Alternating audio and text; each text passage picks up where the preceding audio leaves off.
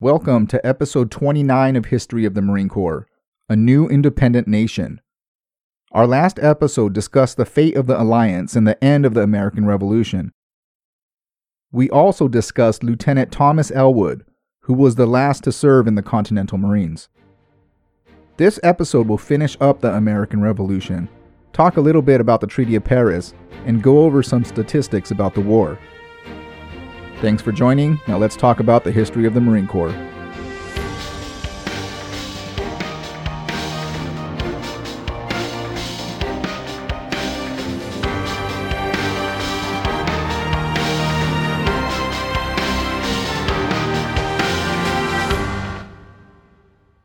Our previous episode introduced the fate of one of the last ships during the American Revolution, the Alliance. She sustained substantial damage while traveling through the Chesapeake, and the repair costs were high. The country didn't have the funds to repair the ship, so the committee decided to sell the vessel at auction. Lieutenant Thomas Elwood was the last Marine serving on board the Alliance and in the Continental Marines. In September 1783, shortly after the Treaty of Paris was signed, Elwood was discharged as well, leaving the Continental Marines in history. The Treaty of Paris will play a big part in our next series covering the Quasi War with France, so it's worth including. The treaty was a fundamental document for the United States. It was a formal recognition by the British Crown that the colonies were now a free, sovereign, and independent nation. Most of Britain's territory in the New World now belongs to the United States. The amount of land ceded by the British nearly doubled the area previously occupied by the colonies. The northern boundaries of the new United States were at the Great Lakes, and the southern borders were just above Florida, which was given back to Spain after the war. Britain also gave the U.S. all territory east of the Mississippi River, Handing over that much land seems a little too generous from the British, but it wasn't without reason. Before the American Revolution, the colonies opened up a whole new trading route with the British. The amount of money generated by trading with the colonies was a lot. Now that the United States was a new and independent nation, they were not under any obligation to continue trading with Britain. Part of Britain's generosity was to provide resources to the United States, which would open up the trade route again. If you recall, the whole reason this war broke out was because of taxes forced to the colonies by the British. They needed that extra cash to pay for their debt from previous wars. That debt grew significantly due to the American Revolution, and now they don't want to lose that extra source of income. It worked, and the Treaty of Paris preserved the trading partnership. The agreement also stated that Congress would earnestly recommend that each state return confiscated property belonging to British loyalists and prevent future confiscations of loyalist property. I highly doubt Congress followed through and gave any confiscated property back to the loyalists, but future confiscations did not occur. The treaty also secured fishing rights for Americans off the British Canadian coastline. And it opened up the Mississippi River to both the US and Great Britain. For over seven years, the Continental Marines fought and bled for the freedom of our nation. Although a formidable force on land and sea, the Continental Marines never reached their full potential imagined by Congress.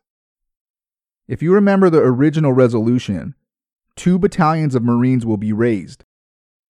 The goal of these two battalions was to form an expeditionary service where detachments could be created and assigned to naval vessels. This vision did not come to fruition during the American Revolution. Samuel Nicholas was assigned the task of raising two battalions of Marines, but he never fulfilled his mission. The Continental Marines never had two battalions of Marines serving at the same time. During the entire war, about 131 officers held Continental Marine commissions. Enlisted numbers aren't exact, but the amount did not exceed 2,000. The intent of the Continental Marines was lost as well as the war progressed. Instead of a central expeditionary force, each captain of Marines took the responsibility of raising their detachment. Just like today, the size of the Continental Marines was significantly smaller than the Continental Army and the Navy. But despite not reaching their full potential, the amount they contributed was measurable and undoubtedly crucial in the defeat of the British. James Cooper, one of the first major American novelists, said At no period of the naval history of the world is it probable that Marines were more critical than during the War of the Revolution. He goes on to say The Marine incurs the same risk from disease and tempests, undergoes the same privations, suffers the same hardships, and sheds his blood in the same battles as the seamen, and society owes him the same rewards. It is our duty as historians to state, and in no instance has the justice been more signally denied than in the case of the honorable and gallant corps.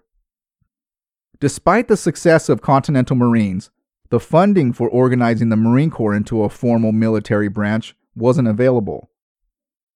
A year before his retirement, Robert Morris wrote a report to Congress. It said, Although it is highly desirable to establish a respectable Marine force, the funds in the public treasury say otherwise. He recommended to Congress that it is not advisable to purchase any new vessels until the states provide funds for the constructions of ships, docks, naval arsenals, and the support. He retired in 1784, and Congress did not try to find someone to replace him. With Morris gone, so was the position of agent of Marine. Towards the end of the war, Congress discussed reorganizing the Navy and Marines under the Articles of Confederation, but the cost was high, and due to a limited budget, they decided the new country would not move forward with the reorganization. There are some reports of a few armed American vessels serving after the war, and records do show Marines assigned on board those ships. However, they weren't serving in an organized corps. September 1783 saw the last Continental Marine, and with Lieutenant Elwood gone, the Marines were disbanded. Personally, the American Revolutions is one of my favorite times in Marine Corps history. I admit that the battles weren't as sexy as battles fought during the World Wars or Korea, but there is something about being the first. The esprit de corps Marines have isn't restricted by time. We celebrate the wins together and we mourn the losses. So when I hear the stories and sacrifices about some of the first Marines, it just fills me with pride. Just stories about the bravery of Samuel Nicholas and his 234 Marines during their first amphibious landing. Or John Trevett and his sneaky entrance into Fort Nassau during the second raid in the Bahamas, where he and his 10 men quietly took out British guards and captured the fort. Battles where Marines fought alongside George Washington, John Adams, and Paul Revere, the extreme bravery and sacrifice by Marines during the Penobscot expedition, despite the overwhelming incompetence by military leaders, which forced the Marines to land on a nearly vertical cliff wall with British soldiers firing down at them. These men believed in a free and independent America, and they made extreme sacrifices to ensure they won it. And I don't want it to sound like I think the Marines were the only ones responsible for our independence. There are countless stories about bravery by the Army, sacrifices made by colonists, and clever political battles fought by our founding fathers. It's an essential time in history, not just for the United States, but the entire world. Freedom wasn't created by the United States, nor was it unique, but this single event changed the course of human rights. But it came with a price. The total number of engagements for this war, and this includes both naval and military engagements, was 1,546. When the war started, Great Britain had a total population of about 8 million. The colonies had a population of 2.5 million, but 20% of that population was slaves. The number of Americans wounded in the Revolutionary War was 8,445 but the number of American deaths during the Revolutionary War varies depending on who you ask. The Department of Defense puts the number of deaths at 4,435. But Howard Henry Peckham, the author of The Toll of Independence Engagements and Battle Casualties of the American Revolution, provides really convincing data that the accepted number of casualties are lower than what they should be. Professor Peckham and his team placed the figure at 6,824 American battle deaths. as a verifiable minimum. He estimates that this number is too low and the actual number is closer to 8,000. And these were just the number of Americans who died in battle. Deaths in camp and men who died in captivity pushed that number to more than 25,000, making the American Revolution only second to the Civil War in fatalities per capita. Marines had a fair amount of battle deaths compared to their size, but the Continental Army makes up 90% of those deaths. That should give you an idea of the size of these land battles.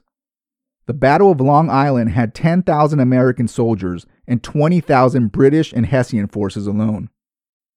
There are numerous heroic tales out of that battle alone. You may have heard myths about service members in the fife and drum corps only being young boys. There were a few examples of boys enlisting and serving as fifers. However, the majority who served as drummers and fifers were men. The average age of a drummer was around 19, and fifers were around 17. Boys did enlist in the Continental military and served in positions other than in the drum and fife corps. One of the youngest boys to join the Continental Army was Israel Trask, son of a lieutenant who volunteered for service and served as a cook's helper and messenger at the age of 10. On the other end of the spectrum, some old timers were helping out as well. Probably the most famous was General Israel Putnam, who served in the Continental Army at the age of 57. Not that 57's old. The oldest known colonial combatant would see action during the Battle of Lexington. Samuel Whittemore was 78 years old during this engagement. He was farming in his fields when he noticed British soldiers heading in his direction to help the retreating army. Whittemore loaded his musket and two dueling pistols and decided to take on the army himself. He was able to fire five shots, which killed a man. The army started to advance on his location, so he drew his two dueling pistols out and killed two more men. When the British soldiers finally reached him, he drew his sword and attacked. He was shot in the face by a British soldier and stabbed multiple times by bayonets. They left him for dead, but miraculously, this hard charger survived and lived another 18 years. During the same battle, British General Gage sent a wagon loaded with ammunition to resupply his army. The carriage only contained a guard force of nine men. During the trip, they met a group of militiamen who were too old to take up arms in Lexington but decided to help out by protecting the roads near their homes. They ordered the wagon to stop. When the officer denied the request, they opened fire, killing two sergeants and wounding the officer. The other six men would throw their muskets into a nearby pond and run. While they were retreating, they came across an older woman who was digging dandelions nearby. They surrendered to her, and she took the six soldiers to Captain Ephraim Frost's home, who served in the local militia. This capture was an embarrassment to the British military. When the word of the surrender reached Great Britain, the media had a field day. One newspaper had the line If one old Yankee woman can take six grenadiers, how many soldiers will it require to conquer America? During the entire American Revolution, about 250,000 soldiers, sailors, marines, and militiamen served. However, there were never more than 50,000 serving at any one time. Our troops were supplemented by our primary allies of the war France, Spain, and the Netherlands. France was our biggest ally and sent about 12,000 soldiers and 32,000 sailors to help us out. On the other side of the field, the estimated British strength during the American Revolution was 56,000. The British Army had support from 30,000 German soldiers provided by various German states, about 13,000 Native Americans, and 19,000 British loyalists. War has always been a significant debt factor for the United States. Congress couldn't pay for the Revolutionary War with massive tax raises. That's the whole reason we were fighting for our independence in the first place. So instead of taxing the colonists during the war, the United States borrowed money from nations that supported our fight for freedom. The founding fathers conducted negotiations with other countries. Benjamin Franklin was able to secure loans of over $2 million from the French government, and President John Adams securing a loan from Dutch bankers. We also borrowed from domestic creditors. While the war was still going on in 1781, Congress established the U.S. Department of Finance. When the war ended two years later, the Department of Finance reported U.S. debt to the American public for the first time. The bill was $43 million, and to pay for that debt, Congress decided to raise taxes. The American Revolution put us into substantial debt, but our allies, the French, had it way worse. France supplied most of the financial support for the United States during the Revolution.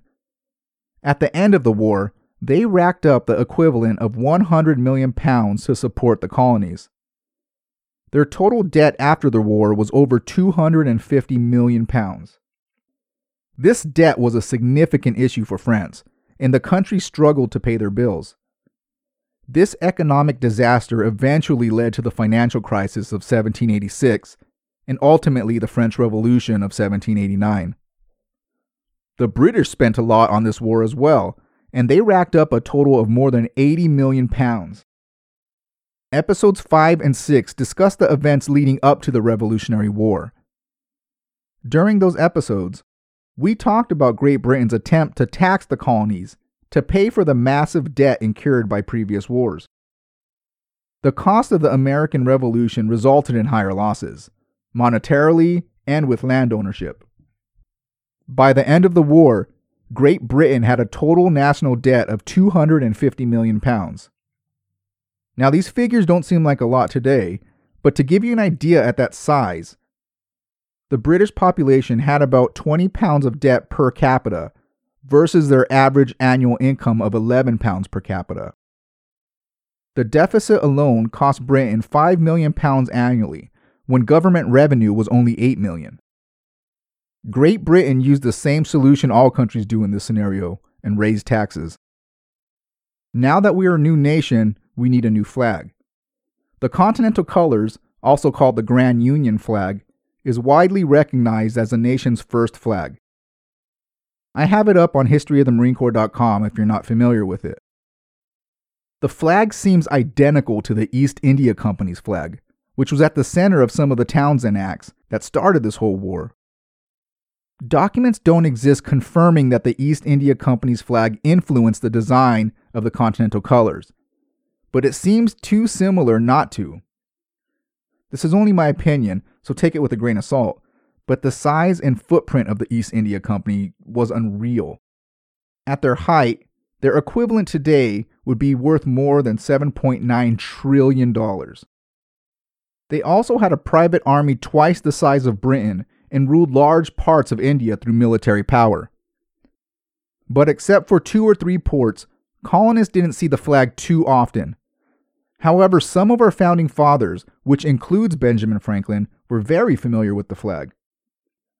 Benjamin Franklin attended a dinner with George Washington on December 13, 1775. Allegedly, the two talked about the flag, and Franklin supposedly told Washington while the field of your flag must be new in the details of its design, it needs not be entirely new in its elements. There is already in use a flag. I refer to the flag of the East India Company. I couldn't find any documentation on this, so it's difficult to confirm. The most accepted explanation on why the two flags look the same is simply that the similarity was a coincidence. When the war first kicked off, not everyone agreed that the best way forward was independence. The majority of colonists, and this included most members in Congress, did not want independence from Great Britain.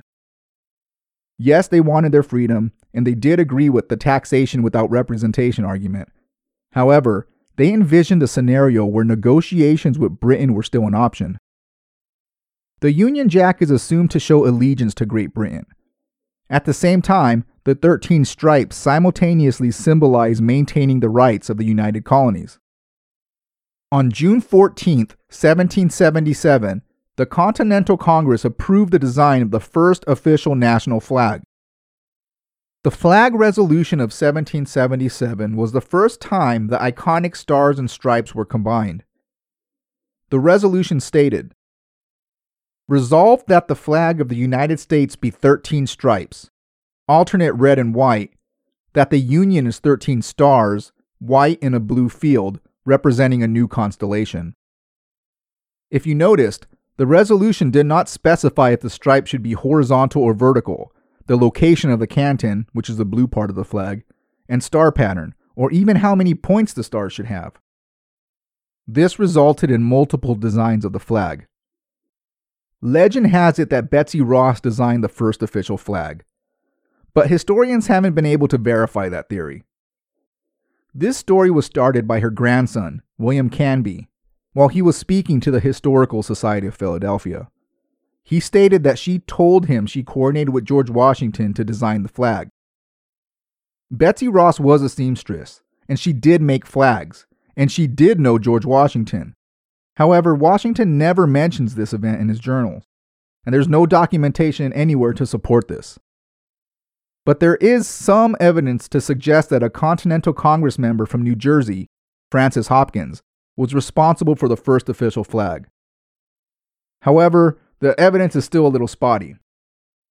The only evidence we have that points to Hopkins is a bill he submitted to Congress. It said, For designing the flag, you owe me two casks of ale. Congress refused to pay him. They stated that he wasn't the only person involved in the design of the flag, and paying only him wouldn't be fair. There isn't a picture, written description, or even a sketch of the original flag. So we don't know what the actual original flag truly looked like. But the flag resolution does provide some insight. It called for stripes, and the origin of the stripes might have originated from the Sons of Liberty flag. The Sons of Liberty played a crucial role in the American Revolution. They included great patriots such as John Adams, John Hancock, and Samuel Adams. They also created a flag with red and white stripes, similar to what we see on our flag today. The canton is assumed to have originated from Washington's headquarters flag. His flag has six pointed stars, as opposed to today's five pointed stars, and arranged in the 32323 format. The first row contained three stars, second, two stars, third, three stars, and so on. The picture is up on historyofthemarinecorps.com if you want to take a look. Many people believe that the first flag was a combination of the Sons of Liberty flag and Washington's headquarters flag. You'll find a lot of interpretations of what the colors red, white, and blue actually mean. The reality is that there isn't any evidence that supports the creator selected the colors based on any significance. The relationship between the colors and the meaning was handed down years after the flag resolution of 1777. It's more than likely that the colors were chosen because they were the king's colors, which was the established flag of each colony and flew over every colonial capital. Regardless of who created the flag or what the original design looked like, we still celebrate the passing of this resolution every year, and it's known as Flag Day. There is no doubt that our flag has been a powerful symbol for American civilians and the military since the beginning of this country. On September 3, 1783, the 13 colonies were officially recognized as an independent nation. The world didn't see us under the political control of Great Britain anymore. We were free, but we weren't free of problems. We had massive debt, we didn't have a naval fleet, and the Marines were disbanded. Our next episode will discuss the events leading up to the first full war as an independent nation, the Quasi War, which was an undeclared war by France against the United States and fought entirely at sea. Thanks for listening. Next week, we're moving away from the American Revolution and towards the Quasi War.